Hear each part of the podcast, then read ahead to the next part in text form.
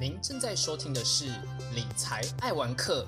一个与您分享理财投资、说书言谈与旅游点滴的节目。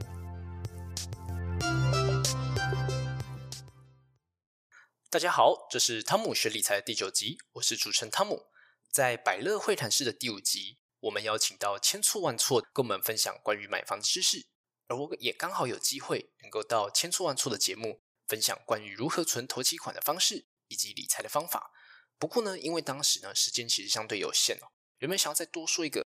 彩蛋的部分，就留到我们汤姆学理财来分享喽。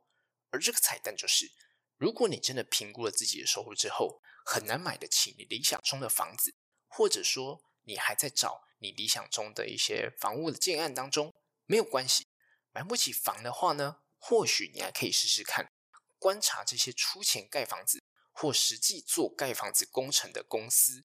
专业说就是营建股与营造股。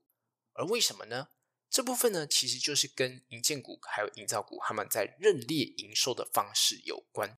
因为呢，营建股是采用完工入账法，也就是说，直到完工盖好房子之后，一次的把它的营收灌入到它公司的这个财报当中。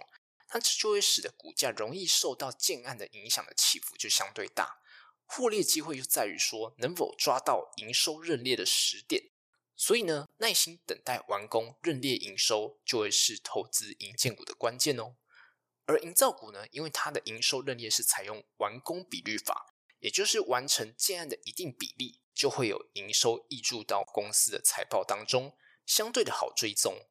那营建股和营造股。可以观察什么样的指标或项目去做投资呢？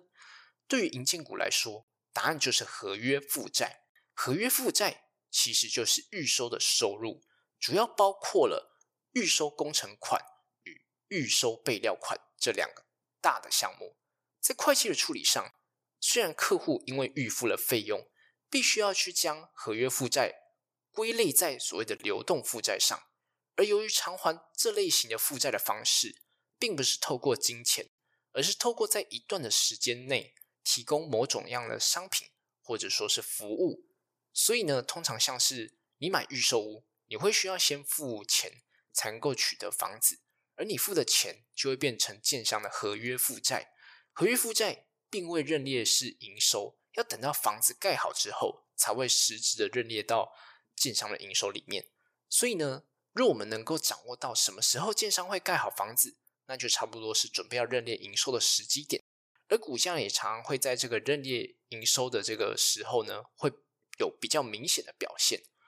所以合约负债也就常常被视为是好的负债。另外呢，合约负债呢不仅仅是营建业常常会看的这个营收的先行指标，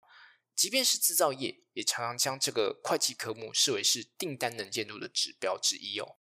而营造股呢，因为是专门去做大型工程的公司，这些大型的工程大多每个太阳都不一样。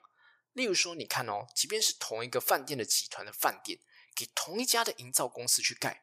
但是盖出来的饭店的建筑的长相仍然会有所不同哦。再加上有一些的工程其实施作难度相对的高，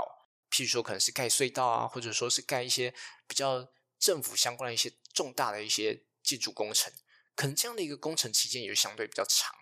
所以呢，会用完工比例的方式去认列营收。譬如说，工程完成进度三十个 percent，那客户就需要去付三十 percent 的工程款。那我们要怎么样去知道说哪一些工程是营造商已经拿到手的订单，但是呢，工程还没有完全的完成，而未来有机会认列营收的项目呢？答案其实就藏在财报的附注揭露项目的里面的重大或有负债。以及未认列之合约承诺这一个会计的这个附注的内容里面，那这一长串的文字是不是听起来非常的复杂呢？其实简单来说，就是说，因为营造商有签工程的合约，因为工程还没有盖好，而会有这样的一个项目，就是和营建股类似的所谓的在手订单的概念很类似。而当我们把工程的总额去扣除掉已经依约收取的部分，那其实就会是未来的营收喽。那当我们知道说营建股和营造股的未来营收在哪里之后，那接下来呢，就像我们去评估一般的产业的公司一样，先去了解说营收大概会是在什么时候去认列，那认列营收的，譬如说是月营收，或者说是该季的季报，会是在什么时候去公布的，以及可以贡献多少的 EPS，那就能够知道说公司的股价大概可能是在什么时候就会开始准备去慢慢的去发动，这时候大家就可以去慢慢去关注这个发动的时机点，那以及股价的价值在哪边，你都可以透过这样的一个预估的方式去了解。那另外呢，你可能会想说，透过这个 EPS 啊，去估计股价，真的会有效果吗？有些人可能会认为说，透过基本面分析的方式，其实对于某些股票来说，可能不一定有这么样明显的一个估值的效果。那我这边再补充一个银建股的一个现象，因为银建股啊，它的净值跟市价的相关性其实超过七成以上，所以呢，去透过基本面的分析去获取合理的报酬，它的可行性相对是比较高的。那最后呢？我们再来讲一下这一集的一个彩蛋哦，也就是说，如果呢你想要去更深入了解银建股以及营造股的长期的未来性，有一个会计的大项目是必须要去特别的注意的，那就是所谓的存货。那存货呢，包含哪一些的细的项目呢？包含像是说买入土地的时候啊，需要去认列所谓的营建用地，那准备开工之前的一些建材啊、土地等等这些呢。会被认列到所谓的待建土地。那接下来进入到新建阶段中的土地或房子，就会被归类在在建房屋或土地。等到盖好后的这个房子啊，但是还没有卖掉的这些库存的房屋呢，就会被称为是所谓的待售房地产。透过观察这些会计科目的变化，你就会知道说哪一些建商可能买了非常多的土地，但是呢还没有开始动工，或者说哪一些建商可能盖了很多的房子。但是销售状况不好，余额库存不少等等这些现象，那就留给听众朋友们可以去好好的从这些营建股或者说是营造股的公司中，慢慢的去发掘这些公司的一些特质，或者说它目前的一个库存的一些现象。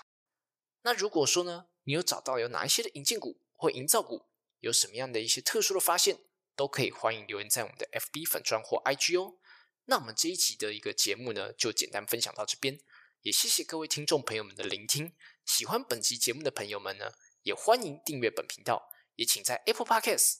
以及 First Story 给我们五星好评。我们下一集再见，拜拜。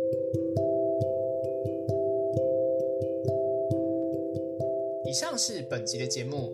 谢谢各位听众的聆听。如果喜欢理财爱文科的朋友，欢迎大家订阅，并在 Apple Podcast 留下五星评价与留言，也可以追踪本频道的 IG，多关注多分享。我们下期再见。